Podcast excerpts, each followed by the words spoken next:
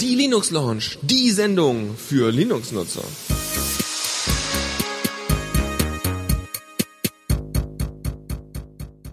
Hallo und herzlich willkommen zur Linux Lounge und äh, hallo Lukas. So, hallo alle Hörer und äh, Dennis. Ich äh, bin ja leider heute nicht dabei bei der Linux Lounge, wollte aber trotzdem einen kleinen Gruß äh, einsprechen. Ich habe jetzt leider nicht so viel Zeit, weil ich ähm, wegfahre, arbeiten und so, Windows-Rechner ein, einrichten und so leider. Ähm, wird aber, denke ich, ganz okay. Ich krieg ja Geld dafür. Und ich will euch jetzt noch einen kurzen Tipp geben, äh, den ich zufälligerweise rausgefunden habe. Und zwar, wenn man unter Firefox oder vielleicht auch bei anderen Browsern ähm, Steuerung, Shift äh, und T drückt, dann äh, öffnet man den letzten Tab, den man zuletzt ges äh, geschlossen hat. Ja, das soll es dann auch schon von mir gewesen sein. Äh, ich wünsche euch noch viel Spaß bei dieser Sendung und äh, bis nächste Woche. Tschüssi. Ja, weil die Linux Lounge kommt ja im Gegensatz zur Diaspora Night äh, äh, jede Woche und nicht alle zwei Wochen, jetzt immer montags. Ja, äh, äh, ja, ich habe das übrigens auch gleich mal ausprobiert mit dem Firefox-Ding, ne? Also Shift, Control und dann äh, T. Das funktioniert. ähm, nun gut, wir wollen weiter fortfahren mit der Rubrik Neues aus dem Repo. Updates für Anwendungen. Mhm. Da haben wir zunächst erstmal äh, eine an ähm, ein Mod, äh, den ihr alle kennt, den Cyanogen Mod. Da ist jetzt die Version 9 rausgekommen. Ähm, zuerst erstmal nur fürs Galaxy Nexus. Äh, die neue Cyanogen Mod Version basiert auf Ice Cream Sandwich, also auf der 4.0 Version von Android. Ähm, da, das hat sich alles so ein bisschen verzögert, weil äh, es so viele deutliche Änderungen gab von 2.3 auf 4, weil 3 haben sie natürlich nicht gemacht. Warum? Das war nur die Tablet-Version und da haben sie dann gesagt, nö, das können wir auch so lassen. Ähm, deswegen hat das etwas länger gedauert. Es gibt ähm, auch keine Nightlies von dieser Version. Es wird nur kleine Bugfixes geben und die werden dann direkt in die Stable mit reingepackt. Das heißt, ihr, je nachdem, wie aktuell ihr euren, eure Mod haltet, ähm, könnt ihr das einfach in, äh, direkt nachinstallieren und die Bugfixes dann mit drin haben. Ansonsten ist der Cyanogen Mod 10 schon in Arbeit und ähm, ja, an, äh, es, man braucht nichts anderes sagen, außer dass der Cyanogen Mod äh, 9 noch für Nexus S und Galaxy S rauskommen wird. Und der Cyanogen Mod 10 dann eben auf 4.1 basieren wird und somit noch mehr Features, noch mehr Bugfixes, wie auch immer, mitbringen wird. Mal sehen. Es gibt was Neues von LibreOffice, nämlich die Version 3.6. Wir haben so oft in den Linux Lounge die LibreOffice-Version, äh, eigentlich könnten wir auch mal ein bisschen andere Programme noch mit reinbringen, aber äh, LibreOffice ist halt eine sehr beliebte Office Suite und eine sehr beliebte Alternative, neben OpenOffice, die ja immer noch von den Windows-Usern benutzt wird vor allem, ähm, dass wir äh, immer auch die Features mit reinbringen wollen und die Bugfixes. Also im Großen und Ganzen gibt es aber eigentlich keine großen Neuerungen. Äh, es gibt ein paar Verbesserungen im Detail, es gibt ein paar Farbverläufe und Datenbalken, die äh, innerhalb von Zellen in Calc äh, arbeiten. Dann gibt es äh, das sogenannte Smart Art, was aus äh, was was aus Word-Dokumenten importiert werden kann. Ähm, dann äh, haben wir der PDF-Export ähm, bekommt jetzt ein Wasserzeichen-Feature, dass man auch Wasserzeichen mit einfügen kann und es man kann jetzt auch noch aus Corel Draw importieren. Corel Draw Dateien, was auch ganz schön ist. Corel Draw ist äh, ja auch relativ verbreitet, zumindest unter den Windows-Usern. Also neben äh, Photoshop und Fireworks und Illustrator und so weiter ist ja Corel Draw äh, damals die Nummer eins gewesen, bis Adobe dann schließlich vorbeikam und gesagt hat, hey, wir haben was für Photoshop und äh, das funktioniert. Hm. Ubuntu One kennt ihr ja sicherlich alle. Das ist der Dienst, den, den Ubuntu oder Canonical derzeit führt, der äh, eben Daten ähm, Daten hinterlegen, also quasi das Dropbox-Feature hinterlegt, äh, hier so Cloud-Features, äh, unter anderem auch Notizen, Musikstreaming, äh, weil Ubuntu One natürlich auch seinen eigenen Store hat, Music Store, zusammen mit Banshee integriert und, und, und. Ist ja alles ganz schön. Äh, jetzt gibt es aber auch eine iOS-App. Also es gab ja vorher schon eine iOS-App für die ganzen Dateien. Jetzt gibt es eine iOS-App für die Notizen, die ja jetzt zusätzlich hinzugekommen sind. Ähm, mit den Notizen, dieser Webnotes für iOS, so heißt es dann, Webnotes, ähm, kann man dann die Texte formatieren, die man äh, in Notizen verwandeln möchte. Man kann sogar Tomboy-Tags hinzufügen, weil Tomboy ja mit installiert ist, soweit ich das äh, mitbekommen habe, in Ubuntu und äh, deswegen auch das Notizfeature dort da ist. Ähm, es gibt jeweilige Einstellungen für Syncing oder Sync Syncing beim Start ja, äh, wie, wie gesynkt werden soll, äh, ob erstmal nur lokal und dann immer nur aufs Handy oder auch, wenn ich mal vom Handy nicht nur abrufen will, sondern auch mal Sachen editieren will, ob das von da aus auch äh, gesynkt werden soll oder ob es beides zusammenfließen soll, all solche Geschichten. Äh, dann äh, gab es bei dem Beitrag auf omgubuntu.co.uk äh, gab es dann eine Meldung so von wegen, ja, ein paar Probleme und ein paar Bugs sind auch noch drin, also manchmal verschwindet, verschwindet ein Button, aber es kann sich auf jeden Fall als Alternative zu Apps wie oder oder äh, Anbietern wie Evernote ähm, auf jeden Fall äh, hocharbeiten, wenn die Bugs raus sind. Ja, also solltet ihr ein iOS-Gerät haben, ich glaube, die meisten Linux-Nutzer würden sagen, warum? Aber hm? Äh, solltet ihr ein iOS-Gerät haben, aus welchem Grund auch immer, dann könntet ihr vielleicht auch mal die Webnotes von Ubuntu One ausprobieren. Ja, Torrent, äh, Torrents sind eine schöne Sache. Man verteilt Dateien schön über eine kleine Torrent-Datei und dann wird das so gespreadet überall hin, wo man es haben möchte. Die Serverlast wird gesenkt, weil äh, eben der Peer-to-Peer, ähm, die Peer-to-Peer-Funktionen äh, laufen von Computer zu Computer und nicht nur vom Server aus, sondern eben nur die Quelldatei vom Server aus.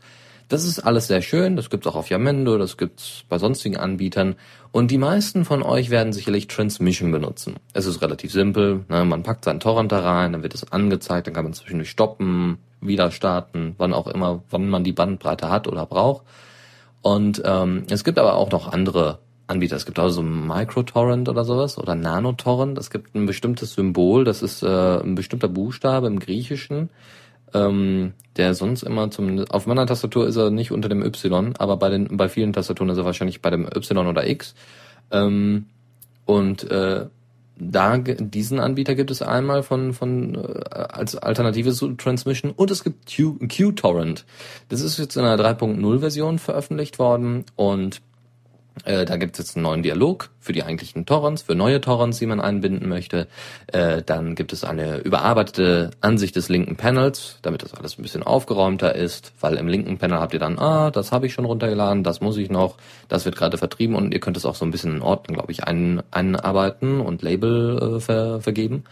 Ähm, außerdem gibt es dann noch äh, einen Pfad zu einer zu speichernden Datei, den man angeben kann. Das heißt, äh, wenn ihr jetzt zum Beispiel ein Video, zum Beispiel Vodo.net, ist ja ein Creative Commons äh, Video- oder Filmanbieter, ähm, wo es auch mehrere Serien gibt, ähm, das packt ihr einfach per Torrent rein und sagt dann einfach, ich würde das gerne verlinken zu äh, Videos, zu dem Ordner Videos. Das heißt, ihr habt direkt schon im Ordner Videos. Und das geht wohl über die sogenannten Magnetlinks. Ich habe mich ein bisschen damit beschäftigt, ich kenne mich aber nicht zu so gut damit aus. Magnetlinks sind also keine Links zu Faden, wie ich das äh, zu, zu eigentlichen Faden, äh, äh, zu irgendwelchen Ordnern oder sowas, ähm, sondern sind eigentlich Links zu Inhalten. Äh, somit kann man zum Beispiel Versionierungen oder sowas, äh, somit funktioniert das, indem man ähm, einfach einen bestimmten Code einer Datei gibt und deren Inhalt, weiß ich nicht, ich habe eine Textdatei, hallo.txt und mit dem Inhalt hallo. So, und dann gebe ich dem einen bestimmten Code und der wird dann irgendwie durchs, Fall, Falls, äh, durchs Dateisystem gesucht und gefunden und man braucht gar keinen, ne, es wird immer wieder erkannt, egal wo man es hinlegt, diese Datei. Und äh, wenn ich dann eine andere Version von dieser Datei anfertige, ähm, also das kann auch Speicherplatz sparen und was weiß ich nicht, also da gab es mehrere Sachen. Äh, am besten guckt ihr euch das nochmal genauer an. Die Wikipedia-Seite ist jetzt nicht unbedingt sehr hilfreich, aber Magnetlinks sind eigentlich Standard äh, unter den Torrent ähm, Clients. Ne? Das Ganze kriegt er dann über die PPA rein. Solltet ihr also unter Ubuntu, Zorin OS, Xubuntu, Lubuntu und so weiter sein, ist das für euch kein Problem, das zu installieren. Zu Ubuntu kommen wir gleich nochmal, denn endlich ist der äh, Developer Summit und dieser Developer Contest äh, hinter uns. Ja, die haben, die haben jetzt den Gewinner rausgekriegt und das erfahrt ihr dann alles gleich. Jetzt gibt's erstmal Alex mit Brace. Ja, gut. Warum hier der Titel so abrupt abbricht, keine Ahnung. Aber macht nichts. Wir sind ja schon bereit. Das war Alex mit Brace äh, featuring I Am Not Left-Handed. Ähm, oft, also der beide, beide Interpreten, oft auf unserem Stream gespielt worden. Ja, ähm, wir kommen zurück zum Newsflash und zur Linux Lounge. Und zwar äh, Ubuntu und Linux Mint wenden sich von Nautilus ab. Mm, es geht nämlich darum, dass Ubuntu äh, beziehungsweise Canonical nicht so ganz mit den Entscheidungen, die bei GNOME getroffen werden, Nautilus ist nämlich von GNOME, ähm, einverstanden ist und deswegen gesagt hat, wir bleiben erstmal bei einer alten Version. Was natürlich äh, sicherlich einige Komplikationen nach sich ziehen kann. Wenn die nämlich weiterhin auf der alten Version bleiben und aber immer noch Nautilus für den besten File Manager halten, äh, könnte das vielleicht für mit irgendwelchen Extensions oder irgendwelchen Plugins und so weiter immer zu irgendwelchen Problemen kommen. Und ähm, das liegt vor allem daran, dass eben äh, viele Funktionen einfach fehlen in der kommenden Version, was ein bisschen komisch ist. Nautilus 3.4 und dann 3.6 und dann fehlen einfach irgendwelche Funktionen. Ähm, nun gut. Im, äh, Im Repo von Ubuntu ist die neue Version von Nautilus trotzdem verfügbar. Solltet ihr sie mal ausprobieren wollen und wenn sie veröffentlicht wird, wird sie auf jeden Fall im Repo verfügbar sein. Das heißt, ihr könnt einfach die neue Version von Nautilus noch nachinstallieren. Äh, es gibt bereits eine Fork. Ähm, es gibt ja von allem irgendwie eine Fork, was GNOME bisher angefasst hat, die GNOME Foundation. Und äh, zwar gibt es eben auch eine Fork von Nautilus. Äh, die, das haben die Leute zwischen, äh, um Cinnamon gemacht. Diese, ähm, diese äh, Fork heißt Nemo, was auch ganz nett ist. Nautilus und Nemo ähm, hat beides was mit Wasser zu tun. Ich glaube, beides waren Schiffe, vielleicht auch U-Boote. Ich weiß es nicht genau. Nemo ist ja der Typ, der mal so meinte. Ich glaube, Moment mal, Captain Nemo und die, seine Nautilus könnte es sein. Ich weiß es nicht. Ich bin, äh, ich habe die Geschichte nicht gelesen. Weiß ich nicht. War 20.000 Mal unter dem Meer hieß sie. Hm, nun gut, ist die Linux Ähm, aber äh, wie gesagt, das ist eben die äh, die, die Idee, die Ubuntu da verfolgt. Entweder äh, kriegen sie, also nicht nur Ubuntu, sondern auch Linux Mint überlegt sich das gerade, äh, wie sie das genau machen. Ob sie jetzt äh, tatsächlich einfach Nemo nehmen und dabei bleiben oder ob sie jetzt äh, doch auf die neue Version 3.6 von Nautilus updaten. Wir werden es sehen. Es gibt derzeit sowieso ziemlich viele Probleme mit GNOME. Unter anderem auch GNOME OS. Hört sich nach einem eigenen Betriebssystem an, es ist aber eher eine eigene Distribution. Das ist zumindest die Planung oder das Ziel der GNOME Foundation derzeit. Äh, es gibt ähm, diesen Begriff GNOME OS gibt es schon längere Zeit. Äh, dieses ähm, dieses eigene äh, Projekt, ähm, diese eigene Distribution der GNOME Foundation, die gibt, diese Idee gibt es schon etwas länger. Ja, klar, weil ähm, bis auf Ubuntu in den früheren Jahren äh, gab es eigentlich keine Distro, die das so perfekt eigentlich implementiert hatte, wie es sich die GNOME Foundation eigentlich vorgestellt hatte. Jetzt, wenn der GNOME Shell wird es umso schwieriger. Auch Fedora hat es natürlich nicht hundertprozentig perfekt implementiert.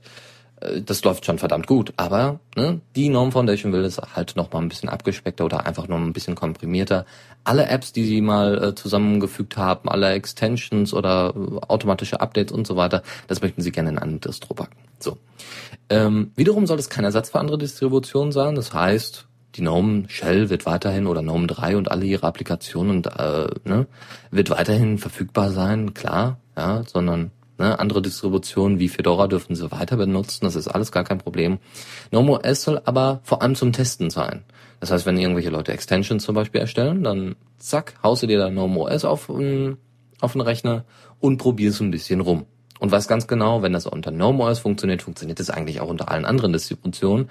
Aber es ist nicht so viel Müll noch dabei, wenn man so möchte. Ja, weil äh, viele Distros bauen dann auch irgendwelche Sachen zusätzlich ein, weiß ich nicht, äh, nutzen dann irgendwelche anderen Login-Manager oder keine Ahnung. Und das will einfach die GNOME Foundation umgehen, solche Probleme, und will es wirklich nur darauf angehen lassen, ne, Extensions und fertig. Wenn es unter GNOME OS funktioniert, funktio wird es wahrscheinlich überhaupt funktionieren, äh, auch unter anderen Distributionen. Diese Verbesserungen, die also die GNOME Foundation anstrebt, GNOME, äh, bis, dass es bis zu GNOME OS kommt, äh, sind geplant bis 2014 und auch 2014 soll es dann Touchscreen-tauglich sein. Wo ich selber sagen muss, GNOME Shell auf einem Tablet ist das Beste, was ich mir vorstellen könnte. Das ist, glaube ich, eine der besten Touchscreen, also zumindest Tablet-Oberflächen, die ich mir vorstellen kann, weil einfacher geht's nicht. Die äh, die Symbole, Fenster, Icons und so weiter sind alle groß genug. Ja, das ist alles nicht so filigran wie vielleicht unter Windows. Ähm, und äh, das Filigrane kann ich ja auch noch einstellen. Ja, ich kann ja Icons draus machen und und und. Ähm, Ob es jetzt Nautilus ist oder die eigentliche Gnome Shell, ist ist alles sehr groß und sehr gut für Finger bedienbar. Und sehr simpel dazu noch. Ne? Ist nicht vollgestopft mit irgendwelchen Icons, du da zufällig, oh, scheiße, jetzt habe ich mich verklickt. So, und deswegen, sie wollen es aber noch ein bisschen Touchscreen-tauglicher machen. So, außerdem äh, soll es auch eine App-Umgebung für GNOME OS geben, ne, so, so ein Framework, wo die Leute darauf aufbauen können, wo das dann funktionieren soll. Wie genau, also haben sie jetzt nicht gesagt. Und es soll auch ein äh, Software Development Kit geben, also quasi äh, einen kleinen Baukasten für die ganzen Developer für GNOME OS. Was genau das dann heißen soll, werden wir dann sehen. Es soll auch noch weitere Apps wie Documents und Fotos geben. Ähm, Fotos. Äh, Documents ist ja die Applikation, die, äh, wenn ihr, ich glaube, Dokumente habe ich jetzt hier und ich habe ja bin ja gerade auf Fedora. Dokumentverwaltung heißt sie im Deutschen. Ja, so und in der Dokumentverwaltung kann man jetzt ganz tolle Dokumente hinzufügen. Ja, hinzufügen. Ja, man kann sie, man kann sie hier glaube ich reinziehen und äh, sie werden einem dann angezeigt, PDFs zum Beispiel oder äh, Google Docs kann man hier auch mit integrieren über die Online-Konten. Und äh, solche Sachen sollen auch möglich sein mit äh, mit GNOME. Also solche Apps sollen weiterhin entstehen. Das heißt, es wird wahrscheinlich Rhythmbox wird wahrscheinlich überarbeitet werden, so dass es dann passt. Äh, Videoplayer werden noch, ne, Totem gibt's ja. Documents gibt es dann. Hm, was gibt es noch so für Medien? Mal gucken. Also Bilder, Fotos hätten wir dann, eben Ersatz für Shotwell zum Beispiel.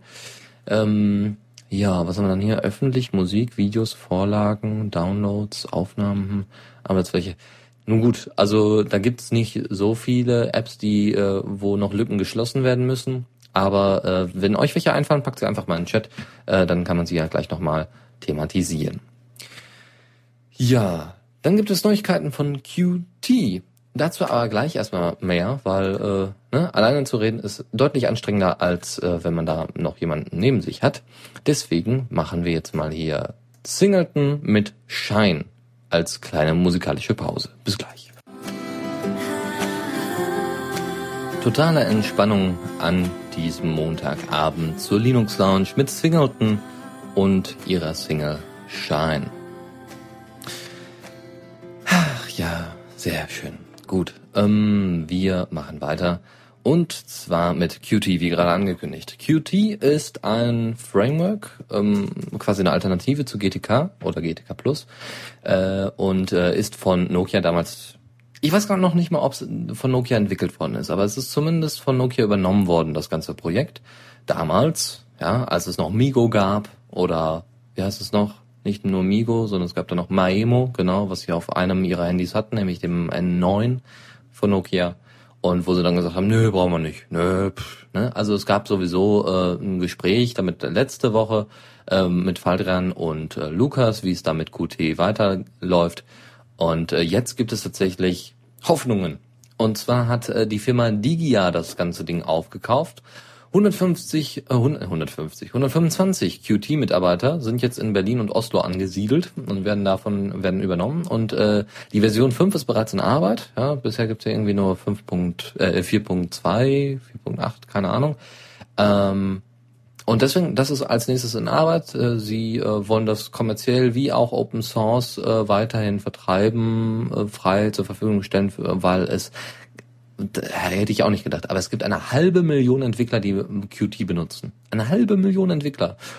Hört sich vielleicht nicht viel an, ne, für die Leute, die vielleicht Windows nutzen. Aber ich meine, eine halbe Million Entwickler für eine Plattform, die jetzt gar nicht mal so riesig bekannt ist. Also mir zumindest nicht. Es gibt ein paar Applikationen, die durchaus klar sind für mich, dass das Qt ist. Zum Beispiel äh, meine Applikation QJack CTL. Äh, das ist äh, also QJack Control, wenn man so möchte. Äh, diese Applikation macht ja nichts anderes, ähm, als hier mein komplettes Jack-Ding zu steuern und äh, sieht dann auch dementsprechend aus. Das hat ein, ein leicht, äh, leicht umdefiniertes äh, Aussehen von Qt, aber sonst alles in Ordnung. So, äh, sie arbeiten also nicht nur an der Version 5, sondern es soll auch schon Portierung geben für iOS, für Windows und für Android. Das äh, spreadet natürlich alles. Vielleicht kommt auch bald Jack für Windows raus. Ich habe so langsam das Gefühl, dass immer mehr Entwickler äh, meinen, ja, früher haben wir einmal bei, äh, gegen Windows gekämpft, jetzt tun sie uns ein bisschen leid mit Windows 8. Ha, da können wir auch mal so ein bisschen na, den näher rücken. Aber bei Digia geht es ja auch eher um kommerzielle Zwecke. Eher. Das heißt nicht, das könnte so enden wie Oracle, es könnte wirklich so enden, ja, wir wollen zwar alles Open Source und so, das wird ja alles ganz toll, aber LibreOffice stoßen wir ab, also beziehungsweise OpenOffice stoßen wir ab oder machen was ganz anderes draus oder ne, wie auch immer. Und das äh, kann auch in die Hose gehen. Aber wenn sie mit Qt gut umgehen und die Entwickler auch damit zufrieden sind mit der Arbeit, die da kommt, dann kann man denen nur viel Glück wünschen. Für iOS stelle ich mir das auch interessant vor, was man damit dann äh, umsetzen kann. Obwohl, hm, mal sehen. Wir werden schauen. Das Raspberry Pi ist in aller Munde oder wahrscheinlich auch in aller Taschen und in aller Einkaufsbeuteln. Warum auch immer. Also Viele Leute benutzen das Raspberry Pi, finden es total toll, weil es total simpel ist. Kleine Karte, zack, Anschlüsse dran, fertig. Ne? Kleine Platine, kleiner Computer, irgendeine Distro drauf und dann los geht's. Irgendwie, irgendwas wird damit gesteuert. Ja, irgendwas. Sowas ähnliches wie das Raspberry Pi, nur mit deutlich weniger Leistung, gab es schon mal und gab es immer wieder natürlich. Aber das Raspberry Pi war eben sehr bekannt. Ähm, für Schulen gab es dann das Arduino-Board. Äh, dieses Arduino-Board ist, ähm, man kann verschiedene Sensoren mit einfügen, man kann ein Display mit einfügen und kann dann, äh, hat auch ganz schwachen Prozessor, so schwach, dass man da noch eben was für programmieren kann und da ein bisschen dran rumspielen kann und dass die Leute, Kinder dann ein bisschen mehr Spaß an Technik haben. Jetzt hat der Entwickler, äh, der, der das Raspberry Pi schon, das in den Prototyp davon entwickelt hat, hat sich jetzt gedacht, ja, warum bauen wir denn sowas nicht mal? Und das ist das sogenannte Gerd-Board, weil er mit Vornamen Gerd heißt, hat er entwickelt. Und er ähm, und das schweißt quasi das Raspberry Pi zusammen mit dem mit einem Arduino Board. Also nicht mit dem Arduino Board selbst, sondern es ist ein Microcontroller eingebaut, der eben auch zum Arduino verlinken könnte theoretisch. Ähm, und äh, aber es ist erstmal vor, vor allem mit diesem Mikrocontroller verbunden mit dem Raspberry Pi. Also das heißt, das Gerdboard kann angeschlossen werden an einen Raspberry Pi. Und somit kann man zum Beispiel äh, Roboter steuern oder Sensoren abfragen und ähm, ja zum Beispiel sich dann eine kleine Alarmanlage bauen und dann irgendwelche Sounds zum Beispiel dann äh, exportieren, also ausgeben lassen. Äh, Stelle ich mir sehr witzig vor. Ähm, weiß ich nicht. George Michaels äh, Amazing ähm, über das Raspberry Pi über eine große Anlage ausgeben zu lassen, wenn jemand mein Zimmer betritt. Das kommt bestimmt gut. Ja? Kommt rein, ah, amazing. Hm, nun gut. Äh, ja. Das äh, Problem an, der, an diesem Gerdboard ist aber, dass das kein offizielles Raspberry Pi Produkt ist. Raspberry Pi, die Raspberry Pi Foundation hat ja als Hintergrund, wir wollen eigentlich nur ne, ein bisschen eine gute Idee weiter verbreiten und wir nehmen auch nur das Geld, äh, was äh, einmal für die Materialkosten und einmal für die Verwaltung, für das Verschiffen und und und. Wir wollen damit kein Geld machen, sondern wir wollen einfach ne, später auf Null rauskommen.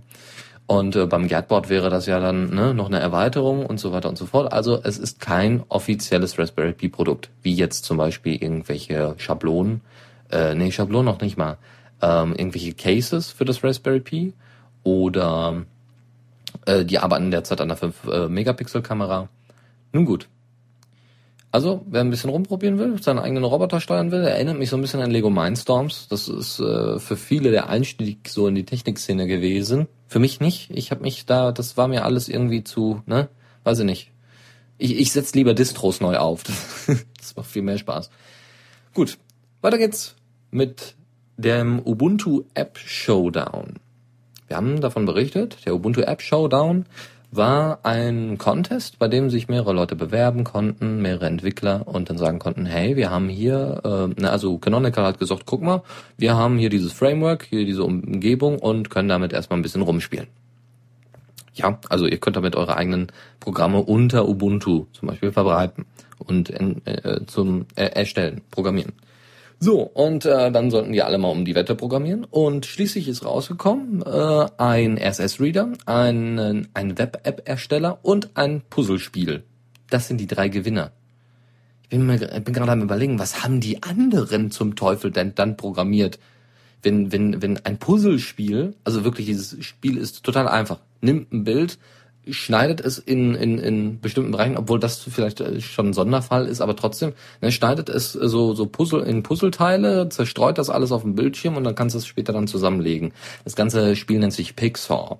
Auch bei Fogger, dem Web-App-Ersteller, könnt ihr dann einfach nur einen Link angeben, dann euren den den Namen des Links quasi, äh, also ne, wie die Verlinkung heißen soll, und dann wird diese Applikation dann in euer Unity, in euer Ubuntu eingespeist und somit habt ihr dann zum Beispiel äh, die Gnome Plus, ach Gnome Plus, Google Plus fängt auch mit G an, Google Plus einfach mit drin, was ihr abrufen könnt, als wäre es eine ganz normale App. Ist manchmal ganz nett, muss man aber nicht. Also das geht wohl noch ein bisschen weiter. Also man kann auch Funktionen abrufen, Google Docs zum Beispiel, kann dann bearbeiten, Datei äh, entfernen, speichern, wie auch immer, äh, was man dann mit dem HUD ab abrufen kann. Äh, dann gibt's den RSS-Reader Light Read und der scheint wohl richtig gut zu sein. Ich wollte ihn ausprobieren, hat leider bei mir jetzt unter Fedora nicht funktioniert. Ich wollte mir nämlich die Target-Z-Dateien mal nehmen, das Setup äh, äh, Python da ausführen, aber hat nicht so ganz funktioniert. Macht aber nichts. Die Screenshots, die ich gesehen habe, waren schon sehr überzeugend. Ähm, ist, ist einfach toll. Schaut, schaut es euch selber an, dann später in den Show Notes. Ja, äh, die Gewinner bekommen alle ein Nokia N9 mit Migo natürlich und ein, ein Ubuntu Laptop von System 76. Ja, und äh, es gab über 130 Einsendungen und da frage ich mich wirklich, ob es da nicht doch noch bessere Leute gab, doch noch bessere äh, Programme, irgendwie, die mehr Nutzen erfüllen. Und ähm, naja gut, alle diese Gewinner-Apps, ne, der SS-Reader, der Web-App-Ersteller und das Puzzlespiel sind alle im Software Center direkt erhältlich. Nachdem die Gewinner bekannt gegeben wurden, war das direkt im Software Center. Finde ich eine tolle Idee, das so umzusetzen, zu sagen, ey, die können das, ja, dann packen wir das einfach direkt ins Software Center. Ja, ich äh, packe jetzt mal noch ein bisschen Musik hier drauf. Und zwar von äh, Uniform Motion mit, äh, Moment, mit, mit, mit, mit, mit Victory. Uniform Motion mit Victory war das. Zurück hier zu Linux Launch of the Radio CC. Und los geht es schon wieder mit der nächsten Rubrik. Zockerecke. Spielen unter Linux. Irgendjemand hatte mal gesagt, dass das äh, auf jeden Fall die Lieblingsrubrik ist. Diese Lieblingsrubrik ist diesmal etwas leerer als sonst. Eine News haben wir, und zwar von IT Software oder ID Software. Ich glaube, keine Sau weiß so ganz genau, wie sie, also außer die Mitbegründer selbst, äh, wissen, wie sie ihr Unternehmen nennen wollen. Es ist nämlich ein Programmiererunternehmen. ID Software haben solche Titel rausgebracht wie Quake, Doom, äh, unter anderem auch Rage vor kurzem äh, für jegliche Plattform, nur eben nicht für Linux. Ne? Groß, nicht, nicht so toll wie Valve zum Beispiel. So, John Carmack ähm, ist äh, Mitbegründer von ID Software und äh, hat auf der letzten QuakeCon, warum auch immer es immer noch eine QuakeCon gibt, also ist nicht langsam mal ein bisschen zu alt, aber nun gut, egal. Äh, hat dann groß gesagt, ja, von unserer Seite aus wird es kein, sind keine Linux-Versionen geplant. So überhaupt keine. Obwohl sie Doom, äh, Quake Arena, äh, Quake 3 Arena, Quake selbst, alles schon unter Linux portiert haben. Also, nun gut. Und äh, sie hatten auch selber gesagt, ey, Linux ist eine total tolle Plattform zum Spielen. Also echt, ne, also auch so Software und treibertechnisch ist das total klasse. Die sind da richtig weit jetzt äh, dabei, aber das wird keine Sau kaufen. Hm. Ja gut, habe ich jetzt auch erstmal überlegt, hm, also klar, hm, die, die Linux-Leute sind eigentlich erstmal dran gewöhnt, ey, erstmal gibt's kostenlos, ne, und dann gucken wir mal. Aber wie sich auch, wie man auch sehen konnte, ist bei den Independent-Leuten, also äh, ne, hier Humble Indie Bundle und so weiter, hat sich eigentlich herauskristallisiert, dass da ein Markt ist.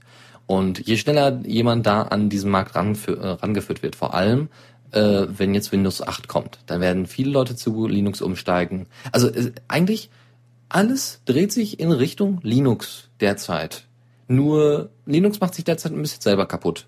Es ist interessant. Also wir haben eine, eine Gamer-Strömung, die sich so langsam für Linux wahrscheinlich interessieren wird, wenn, weil Valve ja gesagt hat, hier, Linux, machen wir.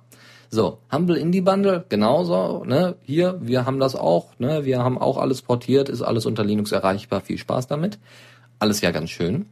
So, und äh, das, ähm, das Problem ist jetzt, äh, ne, die Leute dann noch zum Kaufen anzuregen. Also, ne, und dann auch noch, ne, die Treiber werden besser. Windows 8 kommt. Ich glaube, das wird der größte, größte äh, Grund, warum viele Leute einfach flüchten werden, weil sie keine andere Möglichkeit sehen. Wir werden es aber dann sehen. So, also wie gesagt, die äh, Portierungen lohnen sich aus Kostengründen nicht. Ja, das Ganze zu portieren, da kau das kauft doch keiner. Ja klar, wenn man noch weiterhin für Windows äh, macht, dann hm, vielleicht schon. Äh, trotzdem sagt äh, Carmack, ähm, Valves Entscheidung ist rühmlich, ist toll, ist total richtig, ist klasse, nur wir machen es nicht. Nö, wir machen das nicht. Nö, wir, wir können das nicht so, wir sind nur ein kleines Unternehmen und Valve hat ja wirklich da ne, mit seinem Streamport und so weiter, haben die ja viel mehr Macht als jetzt äh, IT oder ID-Software und deswegen lassen die das zumindest. So. Wir werden sehen, wie sich das in Zukunft entwickeln wird. Ähm, Linux als Gaming-Plattform, ich sag mal, Uja, äh, diese 100 Euro Android-Konsole, das ist ja auch nicht unbedingt so toll. Ja, das ist ja jetzt auch nicht ein Grund, warum jetzt alle aufschreien sollten, hey, Linux ist eine tolle Sache, weil das ist Android. Für mich ist Android schon lange kein Linux mehr. Weil die haben da so viel am Kernel rumgefrickelt und äh, dauernd gibt's irgendwelche Portierungsschwierigkeiten wegen Treibern und dies und jenem und das kann einfach nicht wahr sein bin sowieso dafür, dass ein paar Touchscreen-Treiber äh, äh, einfach mit im Kernel drin sind. Und dann wird das mit Firefox OS sowieso alles super. Weil wenn Fire, Firefox OS hat selber schon, also die, die Mozilla Foundation hat selber schon gesagt, ja, also wir mit unserem Online-Ding, äh, also mit unserem, mit unserem Firefox OS, äh, da wird am Kernel nicht großartig was geändert. Da packen wir unser Gecko drauf, ja, und dann sind eigentlich alle anderen Apps, die ihr seht, sind einfach nur JavaScript, äh, ja, PHP nicht, aber äh, ne, Java, es ist JavaScript, äh, ähm, HTML5 und ein bisschen CSS und dann sind wir damit durch. Finde ich eine super Idee. Aber gut, ich schwärme wieder von Firefox OS, obwohl ich es nur ein paar Mal gesehen habe. Aber äh, so, wir waren ja eigentlich bald gerade bei der Zockerecke. Also, ID-Software, erstmal keine Linux, äh, Linux-Sachen, wir gucken mal, wie sich das in Zukunft entwickeln wird. EA wird vielleicht, hat schon einige Portierungen losgelassen auf Ubuntu, mal so testweise, solche Web-Portierungen. Und die werden sich dann entweder dafür oder dagegen entscheiden. Wir werden es äh, erleben. Es gibt ja leider noch viele von euch, die Facebook benutzen. Kommando der Woche. Das Terminal kann mehr. Und da bietet es sich an, vor allem wenn man auf einem Server ist, auch Facebook vielleicht mal über die Kommandozeile zu benutzen? Schon mal auf die Idee gekommen? Also nach Webbrowsern wie Lynx zum Beispiel das Ganze über die Kommandozeile zu machen oder äh, irgendwelche, weiß ich nicht, es gibt ja unzählige Kommandozeilen-Tools, die, die kein Mensch braucht. Pigeon zum Beispiel, da gibt es äh, das Kommandozeilentool Purple. Purple? Ich glaube Purple war's. Und wenn ihr Purple einfach in eure Konsole eingebt, dann habt ihr ähm, habt ihr wirklich den kompletten Messenger auch so äh, markiert wie ein Messenger, also auch so aussehend wie ein Messenger. Das heißt, ihr habt äh, Striche, ne, das ist alles in ASCII-Code und es sieht aus wie ein Messenger und ist ganz nett. Aber so ist es bei bei äh, FB Command nicht. Also FBCMD. FB, Facebook Command. Ähm, ihr könnt mit diesem kleinen Tool Start, äh, Statutet, Status, äh, einen Status absenden. Ihr könnt Fotos hochladen, ihr könnt Fotoalben erstellen, ihr könnt Profile anzeigen lassen, ihr könnt äh, Events anzeigen lassen und euren Stream könnt ihr anzeigen lassen. Und eigentlich ist das ganze Ding nur ein PHP-Skript. Das ist noch ein bisschen angebunden ne, an, an äh, Ne? Also das ist ausführbar, ganz normal im Terminal, aber ist eigentlich nur ein PHP-Skript, was drauf zugreift. Und wenn ihr Arch Linux habt, ist es umso besser, dann könnt ihr das direkt installieren übers AOR, da wird es schon angeboten. Und äh, ansonsten braucht ihr einfach nur noch PHP auf eurem auf eurem Rechner, was eigentlich für einen lokalen Rechner ziemlich ungewohnt ist, weil normalerweise kommt PHP nur auf die Server. Aber ausprobieren, Spaß haben, bisschen in der Kommandozeile und Facebook rumspielen. Ne? Nicht alle Funktionen, ne? also Videotelefonie wird da jetzt nicht möglich sein, aber das meiste zumindest. Nun gut, äh, jetzt gibt's erstmal Peterson mit, äh, mit dem Titel Peterson and Trephonic Sooner or Later. Bis gleich. Sooner or Later von Peterson and Trephonic von CC Mixer, ein wunderbarer Remix. Sooner or later heißt ja nichts anderes als früher oder später und früher oder später muss auch diese Sendung mal enden. Wir sind kurz davor, trotzdem eine Kategorie schlägt natürlich wieder alles. Tipps und Tricks. Brauchen kann man sie immer. Das ist echt ein bisschen doof. Jetzt so kurz vor Schluss, ja, jetzt bin ich gerade warm geworden, jetzt könnte ich hier los moderieren und nicht hier einschlafen, sondern ne, aber nee, ich überlasse erstmal gleich das Feld äh, Electrified. Erstmal, äh, genau, Tipps und Tricks, Codebender, IDE, also äh, Development Environment, bla bla, ähm, für Arduino in der Cloud. Ich hätte mir das vielleicht vorher durchlesen sollen, weil ähm, dann würde ich auch verstehen, worum es da geht. Hm, das ist natürlich jetzt ein bisschen doof. Das hatte Lukas nämlich eingetragen und äh, das, äh, ne, manchmal überfliege ich das einfach nur und ich habe jetzt ganz unten total vergessen, was es war. Nun gut, also es äh, ist wohl ein Editor, mit äh, der die Syntax dann wunderbar anzeigt, ne, Syntax Highlighting und ähm, hat einen, Comp einen Compiler dabei und äh, noch andere Werkzeuge, um das fertige Programm auf diese Arduino-Platte zu bekommen. Das ist ganz nett. Ja. Also über Arduino hatten wir ja gerade gesprochen, ne? die kleine Probierkiste für Techniker und Elektroniker oder wie auch immer. Ähm, das ganze Ding, die komplette, das komplette IDE ist Open Source. Und äh, ja, im Moment ist es in einer äh, Closed Beta, aber es soll wohl in einigen Monaten verfügbar äh, sein und ähm, ja, wurde erstmal zunächst durch Crowdfunding finanziert, wie jeder andere auch. Also wie jedes, fast jedes andere Projekt, was ein bisschen erfolgreich ist. Ja, äh, mal angucken. Ähm, und wie gesagt, wenn es in ein paar Monaten wirklich verfügbar ist, dann werden sicherlich einige viel Spaß haben, die so eine Arduino-Platte haben, dass sie damit dann ein bisschen rumspielen können. Dann können sie sich auch noch das Gerdboard kaufen, ne? Und äh, oder doch Gerdboard heißt es. Genau, das Gerdboard mit ähm, ne, dem Raspberry Pi und ähm, so weiter. Dann wird es richtig lustig. Ja, dann noch eine, eine kleine Windows-News und zwar KDE auf eine Windows-Maschine zu bringen, ist keine alte Sache. Das kennen viele von euch schon. Ne? In den anderen Windows-Versionen war das bisher immer möglich. Wer KDE unbedingt auf Windows ausführen wollte, mh, hm, hat es gemacht. Wer nicht, nicht. Ich glaube, das hat damals die Maschinen unheimlich verlangsamt, oder? Nun gut. Das ist jetzt unter Windows 8 auch möglich. Das haben sie äh, nämlich wohl jetzt portiert. KDE auf Windows 8, das funktioniert wohl, das haben sie getestet. Und ähm, ja, man muss einfach nur den Installer ausführen. Also man kriegt eine schöne Exe-Datei von KDE für die aus und äh, kann sich dazu dann einfach ein schönes Video angucken, wo dann gezeigt wird, wie man das am besten einstellt, dass man so, ähm, ne, wie man ne, den Windows, nicht den Windows Explorer, den ersetzt man ja nicht wirklich. Ähm, aber äh, das Grundgerüst hier, den unteren Aufbau und so weiter, wie man das zum Beispiel ausblendet. Und äh, wer jetzt zum Beispiel keinen Bock auf Metro hat, der kann dann einfach KDE darüber legen. Da werden sich sicherlich einige drüber freuen. Oh, wer weiß, vielleicht wird ja durch KDE Windows äh, doch weiterhin bestehen bleiben, ohne Metro. Wir werden sehen. Ja, äh, wie gesagt, also die, die, das Windows-Design wird übrigens nicht gelöscht oder so irgendwie, ne, sondern es wird dann einfach diese Windows-Bar zum Beispiel unten, die ihr habt, äh, die wird nicht gelöscht oder ersetzt, sondern sie wird einfach nur verborgen. Sie wird dann, weiß ich nicht, an eine Seite gepackt, wo sie dann keiner sieht und wenn man das dann wieder umstellen möchte, dass man KDE nicht mehr haben möchte, dann soll das wohl funktionieren.